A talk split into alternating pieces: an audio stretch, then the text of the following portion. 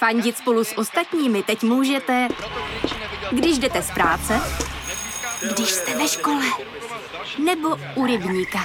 Jsme tu, abyste mohli být mezi svými kdekoliv. Tak zůstaňte ve spojení díky datům na naší nejrychlejší mobilní síti v Česku. T-Mobile.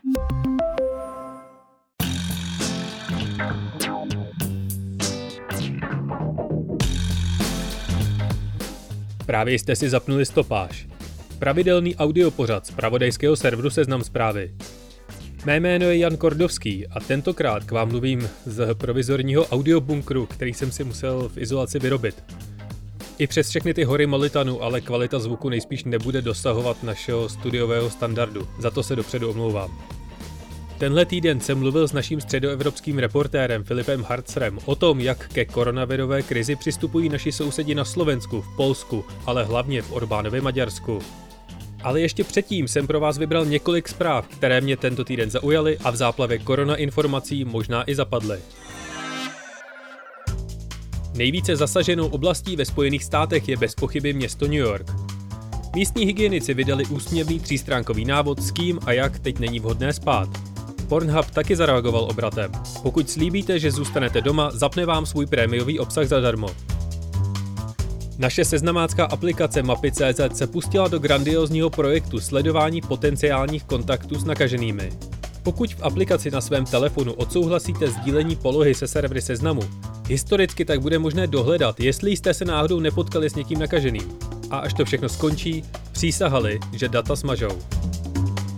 Firma Apple kvůli koronaviru zrušila svoji obří každoroční konferenci. Zavřela všechny svoje prodejny, ale i nadále se jí daří v Číně vyrábět a dokonce i uvádět novinky na trh. Bez snaze udělat z iPadu více produktivní nástroj přidala podporu trackpadu a kurzoru. Mimochodem, už je to skoro rok a čtvrt, co Babiš slíbil Apple Store pro naše lidi. Tak kde to vázne?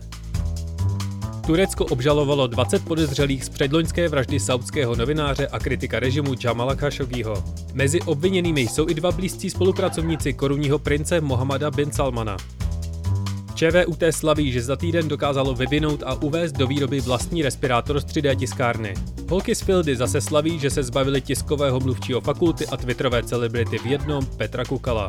Tomu totiž trochu reply nervy na Facebooku a na kritiku svého sloupku o ženách v rouškách reagoval poměrně nepatřičně. A i to je virtuální život. Internetová síť po celém světě prožívá svůj zátěžový test. Netflix, Disney+, Amazon Prime, YouTube i Apple kvůli tomu dobrovolně snížili nejvyšší dostupnou kvalitu svých streamovacích katalogů. Britský telekomunikační úřad Ofcom pak doporučuje při intenzivním používání Wi-Fi nepoužívat mikrovlnku. Pokud tedy chcete ničím nerušený filmový zážitek, popcorn si radši udělejte před začátkem filmu. Ve Spojených státech zbývá celkem 305 filmových drive-in kin. Ty teď díky social distancing zažívají velkou renesanci.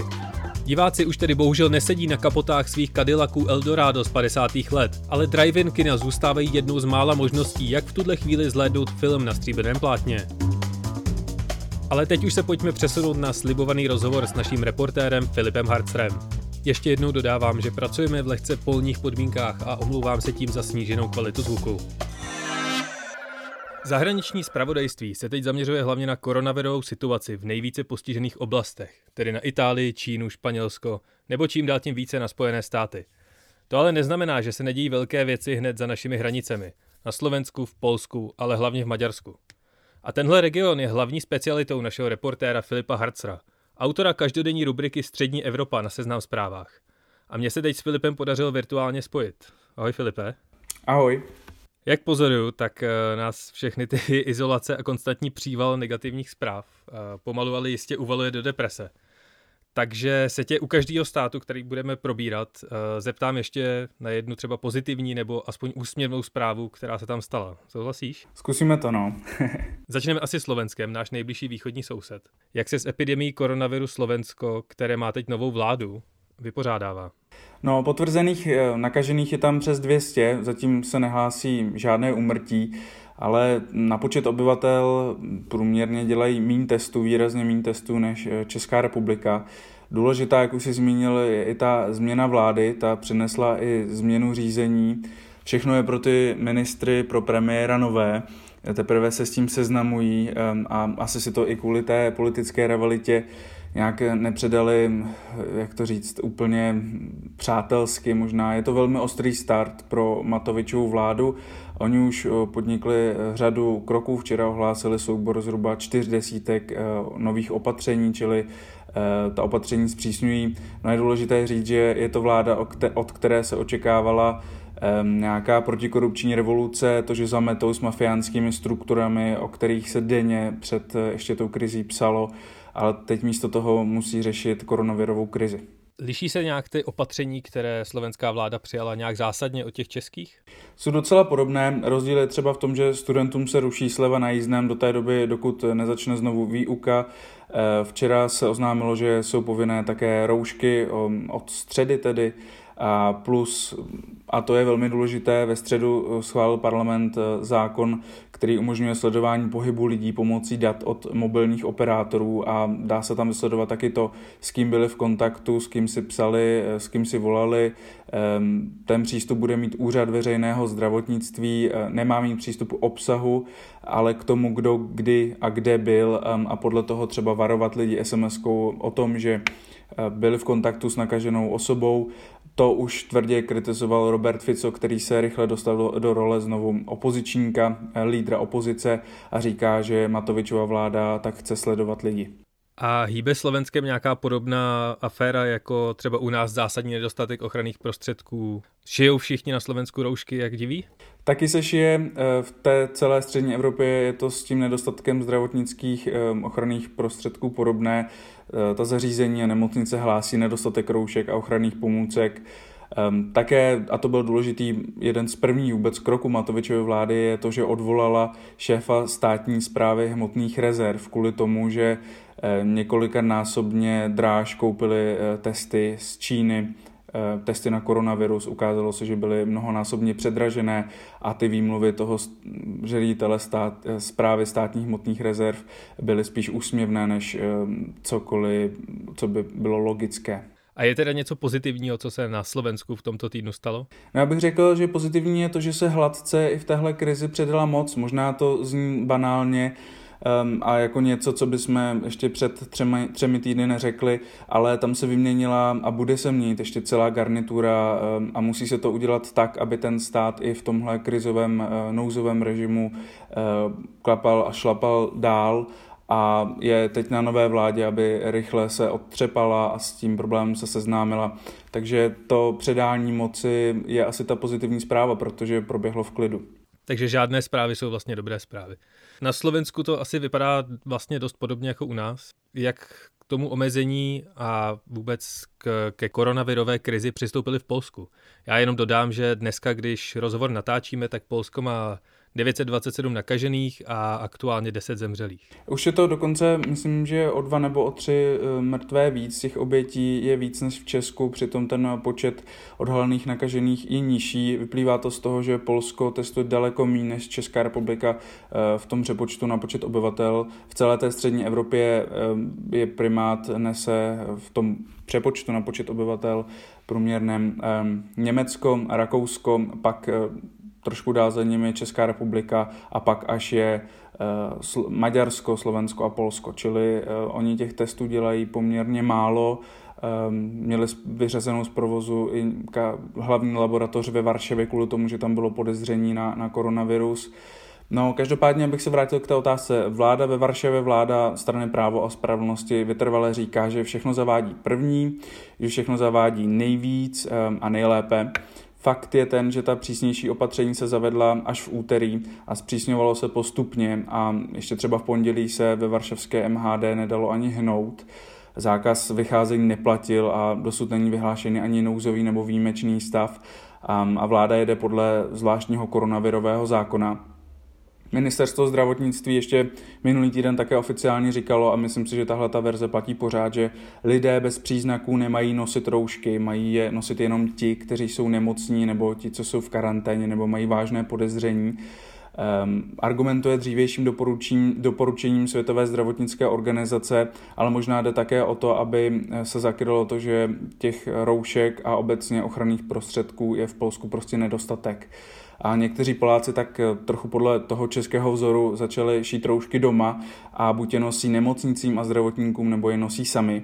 I když já jsem si psal s přáteli, s kamarády, se známými. Některý, někdy to bylo poměrně těžké ještě minulý týden, protože to automaticky vyvolává mm, jisté jako stigma, že ten, kdo je v roušce na veřejnosti, tak je nemocný, čili lidé se mu vyhýbají a možná i to je ten důvod, proč ty roušky nejsou tak rozšířené v polské společnosti teď. Polsko aktuálně čekají prezidentské volby, které jsou naplánované na 10. května. Může se asi předpokládat, že tato epidemie jen tak neutichne. Jak se to odráží na politické scéně v Polsku? To je teď eh, opravdu obrovský polský paradox, protože vláda nabádá občany, aby nevycházeli, aby se nestýkali. Ministr zdravotnictví říká, že případů budou tisíce a že to nejhorší tu zemi teprve čeká. Přesto ta vládnoucí strana právo a spravedlnost s prezidentskými volbami počítá a její předseda Jaroslav Kačínsky zopakoval, že se budou konat, ať se bude dít cokoliv. A to i přesto, že mm, ostatní opoziční kandidáti svorně volají po odkladu voleb a dokonce se jednu chvíli mluvilo o tom, že spustí tak, takzvaný atomový scénář, o tom, že prostě všichni se té kandidatury vzdají a tím pádem, kdyby kandidoval jenom Andřej Duda, ty volby se nemůžou uskutečnit, protože by byl samotný. Ale do hry stouply dalších několik minoritních překvapivých kandidátů a to, že by se teďka všichni dohodli na tomhle scénáři je velmi nepravděpodobné. Čili PIS dál počítá s prezidentskými volbami, Um, uvidí se, jak ta situace se bude vyvíjet, um, ale zatím je ten scénář um, jednoznačný. A objevil se jen tak mimochodem nějaký protikandidát Andřej Dudovi, který by měl nějakou šanci na úspěch?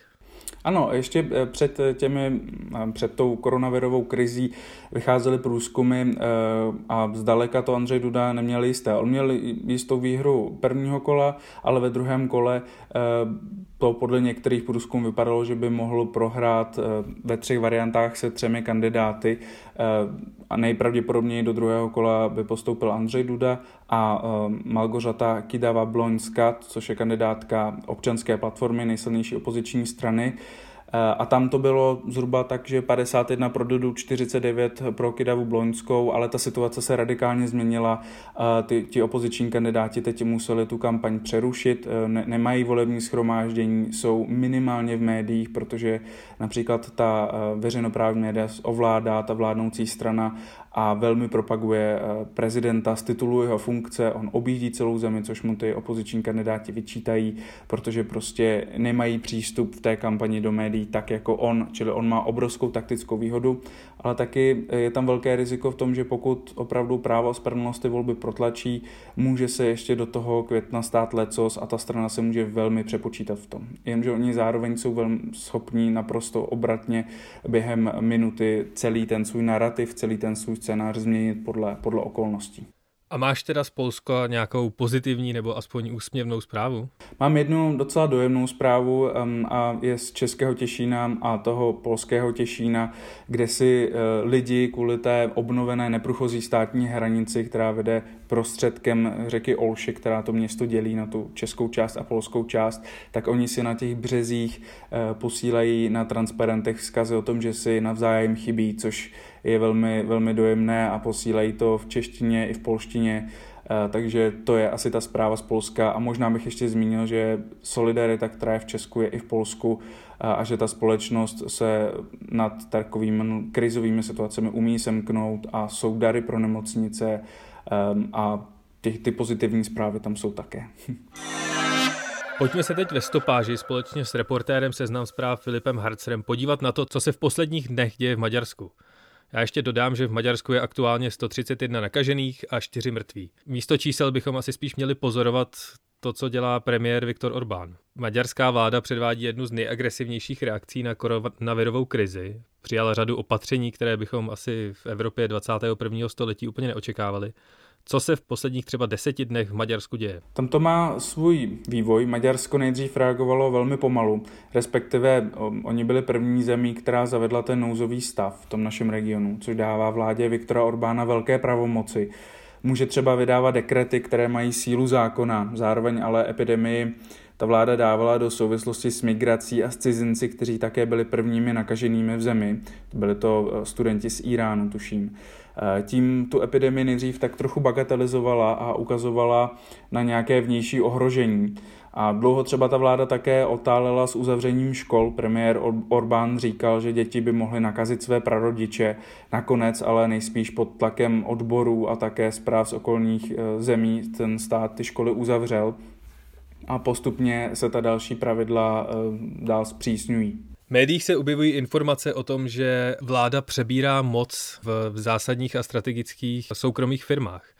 Co je na tom pravdy a jak to vlastně funguje? Eh, no, je to je na základě dekretu z 13. března. Znamená to, že eh, vláda určila pravděpodobně až 140 firm jako strategických, označila jako strategické a v několika desítkách z nich už se i objevila armáda eh, nebo dopis od armády také. Ti vojáci zatím pozorují dění a podávají zprávy akčnímu výboru při ministerstvu obrany. A ten v případě potřeby ale mohou vojáci to řízení firm převzít. A jde třeba eh, model, modelově o firmy jako vodárny, teplárny, farmaceutický průmysl, ale i jadernou elektrárnu Pax, čili zatím to asi zní dramatičtěji, eh, než to ve skutečnosti je, ale neznamená to, eh, že ty firmy v případě nějakého prohloubení krize nemůžou um, ztratit kontrolu nad svým podnikáním, které vlastně převezme ta armáda, snad dočasně. A objevují se informace, že Orbánova vláda navrhuje, aby se ten nouzový režim a možnost tím pádem vydávat vládní dekrety zavedly na časově neomezenou dobu. A tím pádem by asi pravděpodobně došlo k odstavení parlamentu. Můžeš tohleto nějak rozvést? Eh, už jsem zmínil, že v tom nouzovém stavu vláda může vydávat dekrety s mocí zákona, které ale teď v téhle situaci do 15 dnů musí potvrdit eh, maďarský parlament. Tenhle manévr, který teď Orbán, jak si zmínil, chce po parlamentu schválit, by poslance nejméně do toho konce letošního roku, ale možná i, i do budoucna dál, těžko říct, úplně odstavil a vládě by dal obrovské pravomoci. Orbán všechno tohleto mm, odůvodňuje potřebou efektivně řešit uh, tu současnou krizi, ale v Evropě by šlo o bezprecedentní krok, který by bez přehánění Maďarsko mohl posunout směrem k diktatuře, pokud by vláda uh, ty zcela mimořádné opatření nějakým způsobem zneužila. A jak na tyhle ty alarmující kroky reaguje maďarská opozice? Opoziční strany už jasně řekly, že Orbánovi nevěří a že se bojí zavedení autoritářského režimu. Ten zákon by totiž umožnil trestat za šíření třeba falešných zpráv o koronaviru. Ehm, a tady je důležité podotknout, že Orbán a jeho strana už si během své dlouhé vlády stačili podmanit soudnictví, za což je dlouhodobě kritizuje třeba Evropská komise, ehm, která si mu spustila stejně jako s Polskem článek 7 Lisabonské smlouvy, což je teďka trošku minoritní téma, ale nemělo by to zapadnout. Podle opozice a médií je to tak další reálný byč proti kritikům Orbána a volej bí na poplach. Vláda ten zákon, co, co navrhuje vlastně ministrině spravedlnosti, tak ten zákon chtěla schválit, schválit rychle v mimořádném režimu už pondělí. Na to ale neměla potřebných 145 hlasů. Ve členů maďarském parlamentu je celkem 199. Eh, pokusí se proto přijmout ten zákon příští týden ve zrychleném řízení a, a tam už je pravděpodobnější, že projde, protože tam jí stačí dvě třetiny hlasů a ty Orbán pokud budou poslanci disciplinovaní, má. Může se ale stát, že, že jí mít nebude, protože třeba někteří poslanci budou v povinné karanténě nebo onemocní, e, proto se s tím hlasováním taky spěchá, aby bylo e, co nejdřív. Čili je pravděpodobné, že ten zákon stejně nakonec projde a bude to znamenat zcela novou a velmi mimořádnou situaci ve střední Evropě. A vyjádřili se k tomuhle zákonu už třeba nějaké unijní nebo lidskoprávní instituce? Je vůbec něco, co by mohlo tenhle ten zákon pozastavit? No, v téhle situaci je to dost těžké. Píšou o tom média, ale samozřejmě pozornost celé Evropy eh, je úplně jinde než eh, v nějakém maďarském demokratickém eh, systému. Ty státy, národní státy teď mají své akutní problémy, Evropská komise hasí co může podle svých pravomocí.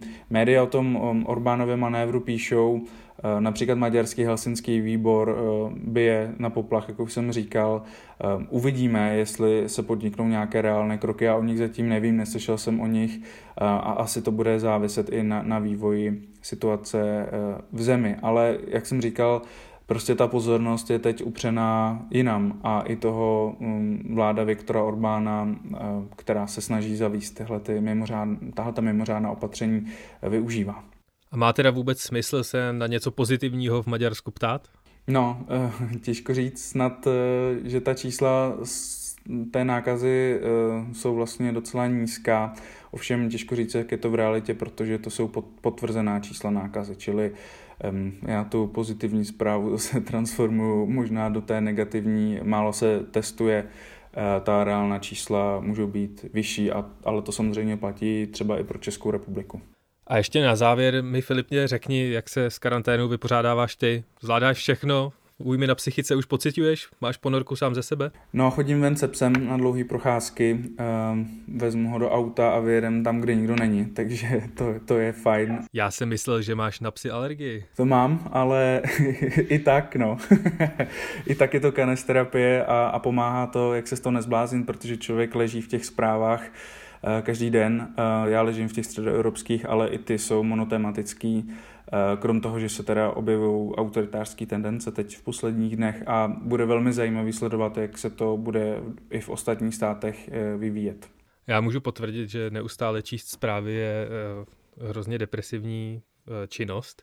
Tak se tě ještě zeptám, jestli můžeš posluchačům doporučit nějakou jinou aktivitu, nějakou knihu nebo film nebo něco, No ať se nekoukají na zprávy, pustí si nějakou komedii, ale nejlíp ať jdou načerpat vitamin D na sluníčko, samozřejmě maximálně ve dvou podle těch aktuálních pravidel a s rouškou. Já ti Filipe moc děkuju a doufám, že se zase brzo potkáme v redakci.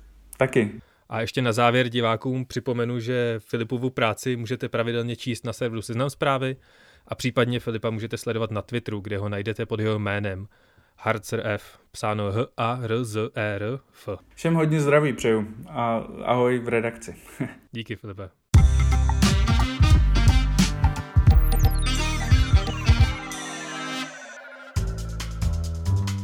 No a kromě toho, že Filipovo doporučení odstřihnout se od zpráv asi neudělá radost našim šéfům, se ho na závěr stopáže pokusím alespoň trochu rozvinout dvěma typy pro izolaci z mé vlastní strany.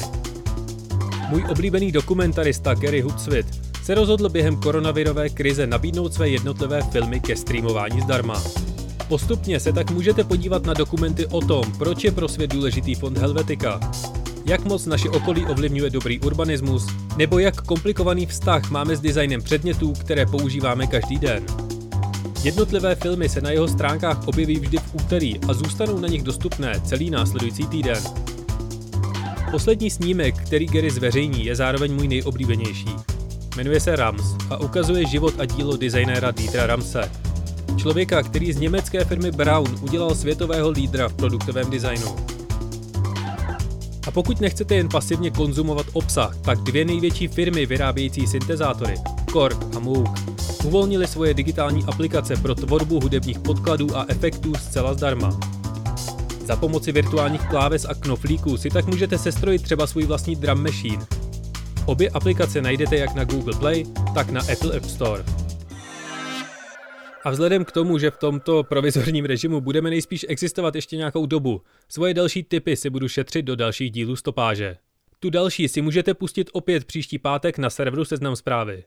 Budu rád, když mi do té doby na Twitteru napíšete, co byste ve stopáži rádi slyšeli, nebo jak pořád zlepšit. A pokud nemáte Twitter, březen je podle všeho ideální čas, kdy si ho zařídit. A nebo nám napište na adresu audio.firma.seznam.cz. A tentokrát se s vámi nerozloučím klasickým jinglem, ale pár sekundami zvuků, které teď máme čas vnímat a užívat si je. Tak se mějte hezky a vydržte.